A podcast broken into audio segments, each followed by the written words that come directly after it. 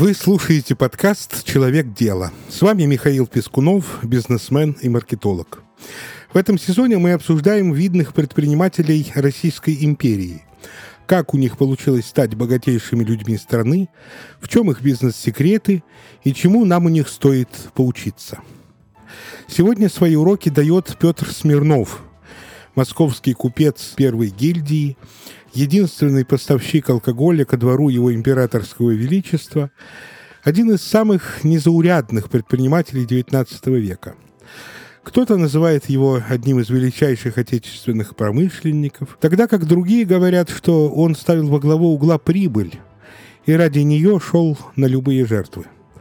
Попробуем разобраться.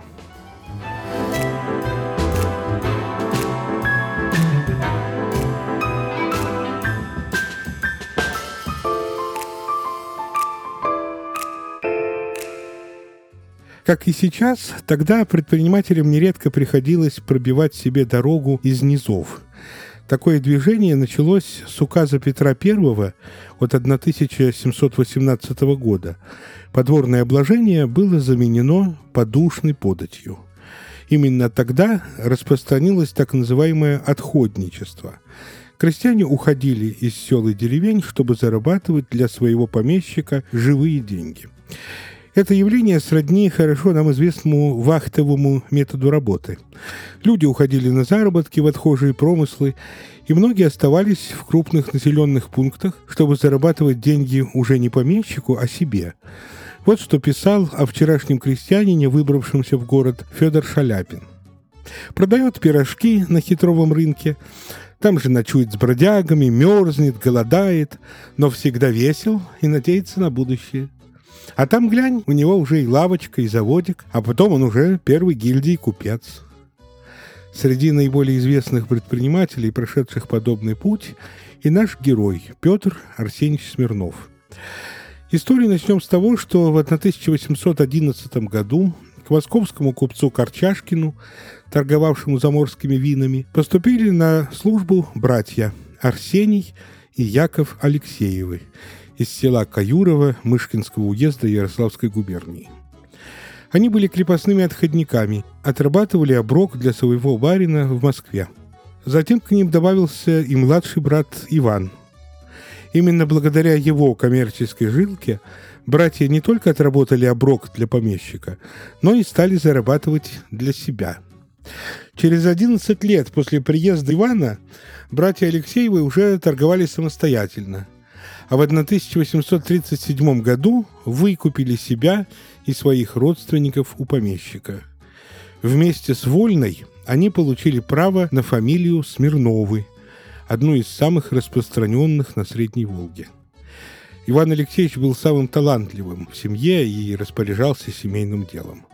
Он купил у своего дальнего родственника, купца Яковлева, лавку по продаже рейнских вин на Варварке – Туда определили и юного Петю, сына брата Арсения, в услужение, ума-разума набираться. Мальчик он был проворный, любопытный, проявлял незаурядный интерес к тому, как и из чего делаются горячительные напитки. Работая на дядю, он досконально изучил особенности вин, сортов винограда, секреты хранения и, конечно, искусство продаж – в 1860 году по инициативе Петра Арсеньевича, которому было уже 29, его отец вышел из семейного бизнеса и открыл собственную лавку.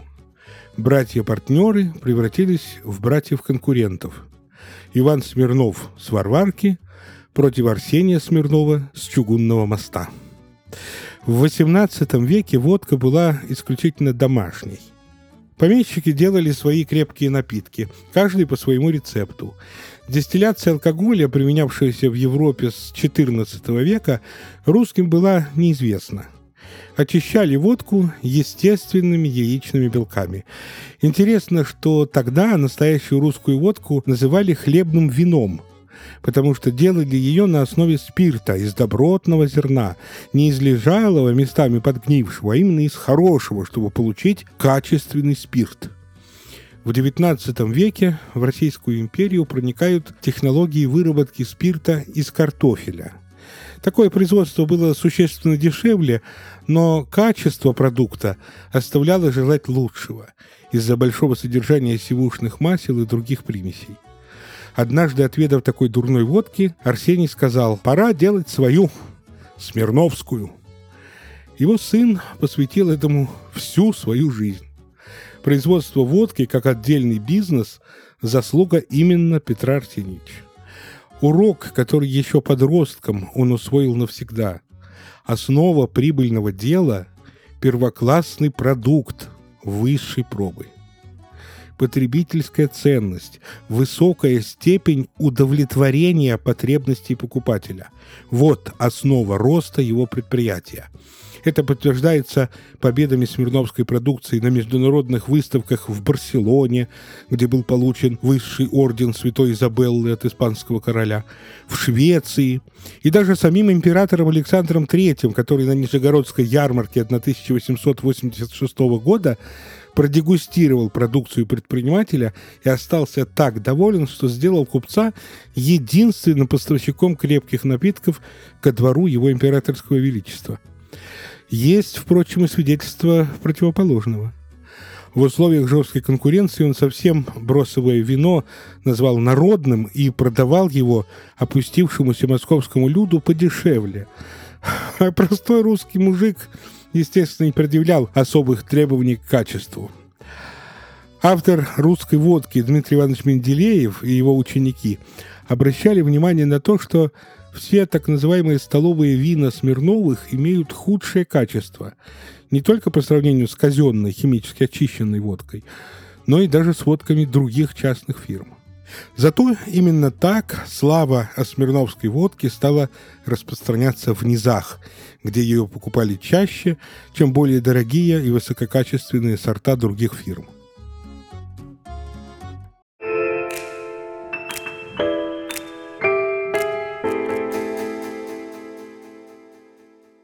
О том, как привлечь внимание к своей услуге, задумывается большинство предпринимателей. Но важно не только стать видимым для аудитории своих клиентов, но и удержать их. Как это сделать, ломали голову предприниматели и маркетологи всех времен. Классный и действенный способ был придуман в 2006 году инвестором Фредом Уилсоном, и назывался он «Фримиум». Работоспособность модели, в которой вам предлагают пользоваться услугой бесплатно в течение некоторого времени, доказана тем, что многие бизнесы до сих пор используют фримиум. Основная задача такого подхода – мотивировать клиента остаться с услугой надолго, повысить лояльность к продукту, и перейти к оплате или подписке в уверенности, что это то, что нужно. Если ты хочешь, чтобы твои услуги привлекали как можно больше клиентов, тебе тоже стоит обратить внимание на то, какие фишки есть в твоей бизнес-модели. Для этого совершенно не обязательно изобретать велосипед или воровать идеи как художник. Все, что нужно, выбрать партнера, чьи предложения уже позаботились о развитии чужого бизнеса. Яндекс Пэй – отличный пример заботы не только о пользователях, но и о владельцах бизнеса. Платежный сервис устроен так, чтобы сделать оплату услуги максимально простой и быстрой, тем самым увеличить вероятность покупки. Благодаря тому, что Яндекс.Пэй не заставляет своих пользователей каждый раз вводить данные карты на сайтах вручную, покупки совершаются быстрее и чаще, что станет большим плюсом для бизнеса, которому важно увеличить конверсию. Важно и то, что платежный сервис безопасен для пользователей. По сути, он убирает из цепочки продукт-покупатель шаг, который может оттолкнуть потенциальных клиентов. Покупателю не придется задумываться, кому именно он отправляет свои банковские данные. А значит, вероятность покупки возрастает растет, ведь Яндекс.Пэй доступен миллионам пользователей по всей России. Чтобы сервис соответствовал духу времени, а клиенты обращались чаще, подключи для своего бизнеса Яндекс.Пэй. Сделать это можно по ссылке в описании.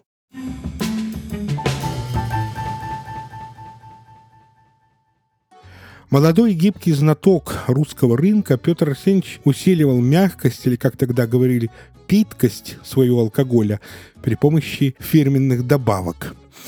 За 20 лет наш герой приобрел значительную известность в России, особенно в центральном промышленном и сельскохозяйственном районе. А этот район потреблял 60% всей российской водки. С увеличением доли рынка росло и предприятие. Начав дело с шестью сотрудниками в 1863 году, через 15 лет Смирнов имел уже 280 рабочих и 6 заводских корпусов на Овчинниковской набережной. Предприятие было укомплектовано по последнему слову техники.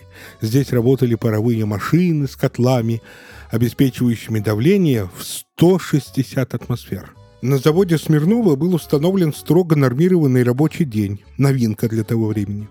После 25 лет непрерывной работы каждому полагалась пенсия. Одним из первых Петр Арсеньевич построил для своих работников служебное жилье. Все пользовались услугами детского сада и яслей, прачечной, баней, аптекой, магазином. Примечательно, что за все время существования производства на нем не было ни одной забастовки. Не экономя на сырье, он нанимал целые деревни для сбора трав и ягод. Чтобы не иметь нужды в этикетках, Смирнов договорился с четырьмя типографиями, которые работали только на него. Всего, благодаря усилиям фабриканта, было организовано 25 тысяч рабочих мест. К началу 20 века на Смирновском заводе полторы тысячи человек выпускали 45 миллионов единиц продукции в год – Каждый день 200 подвод развозили напитки по Москве. Его предприятие было одной из 30 московских фирм, поставлявших продукцию как по всей территории Российской империи, так и в Среднюю Азию. Отдельно скажем и о приемах рекламы.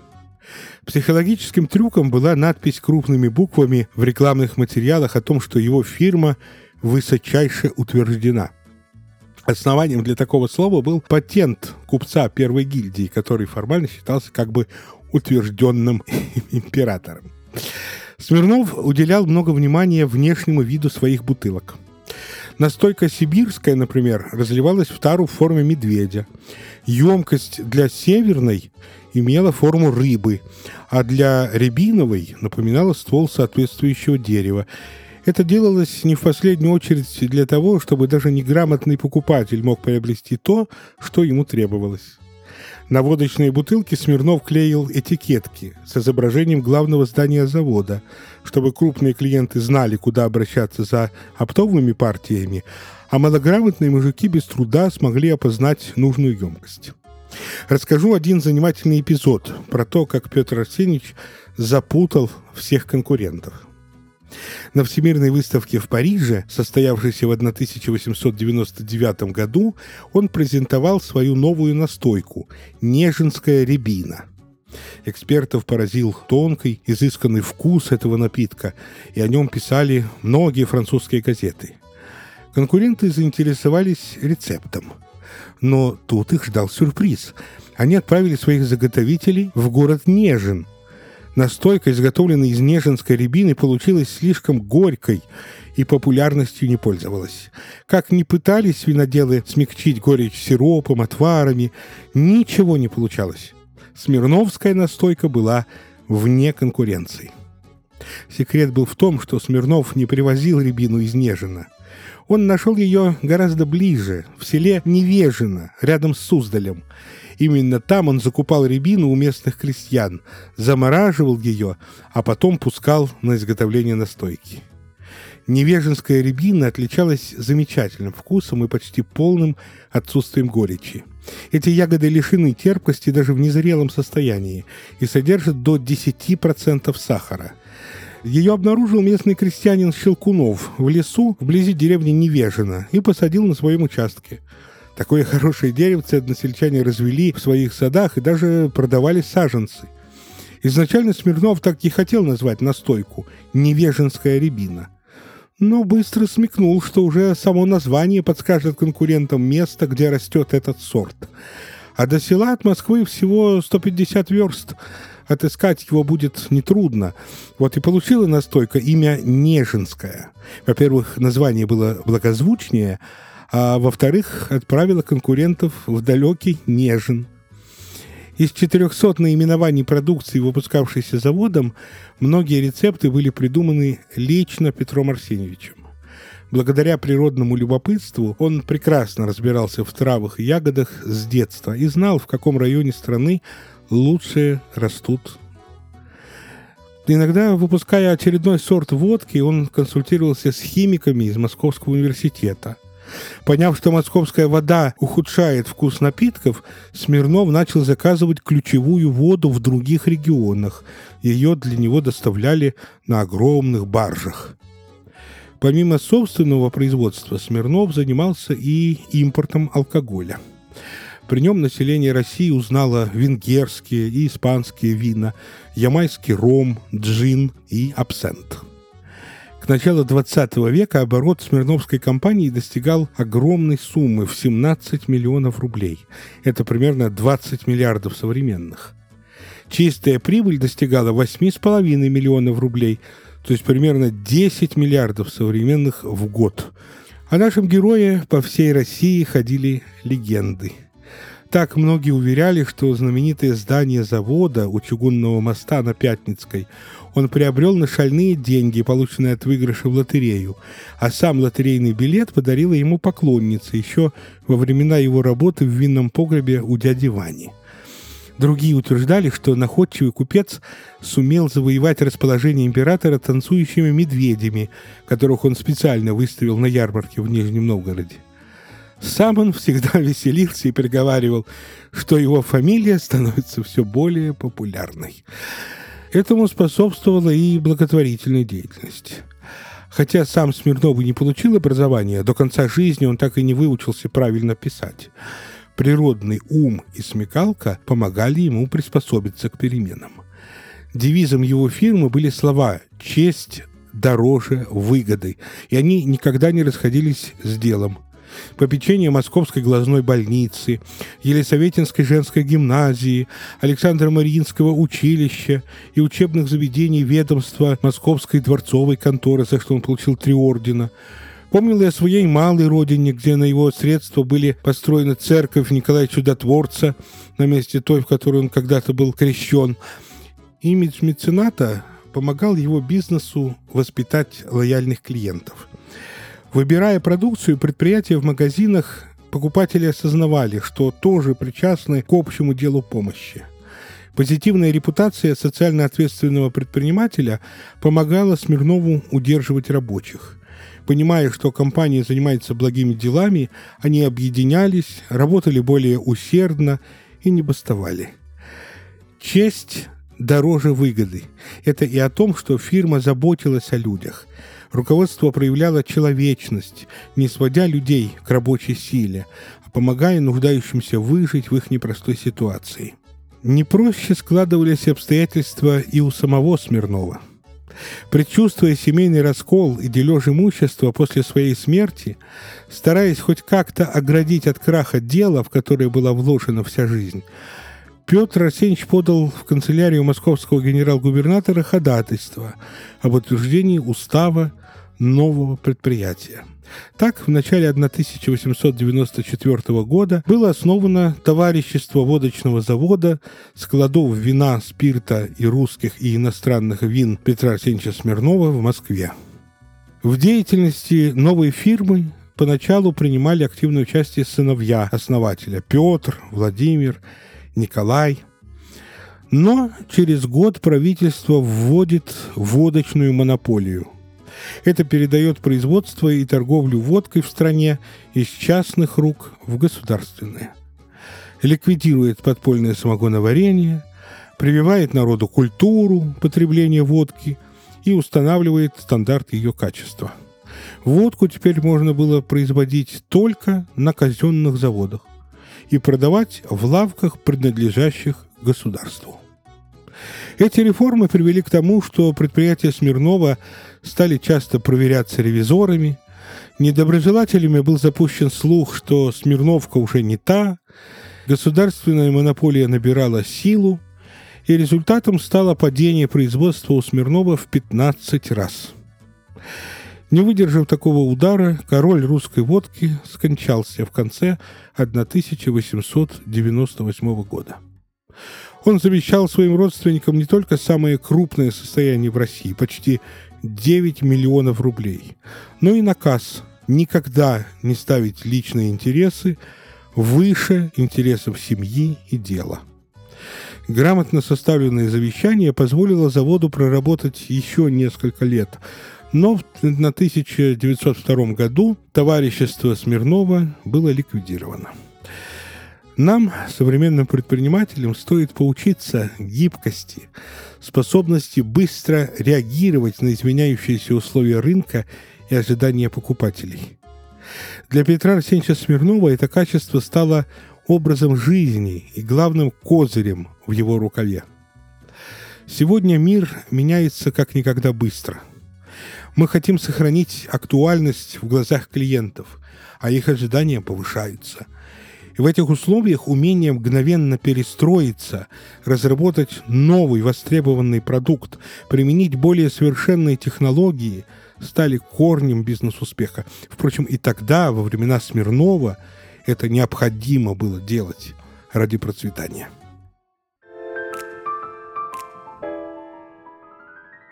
С вами был подкаст «Человек дела» и его ведущий Михаил Пескунов.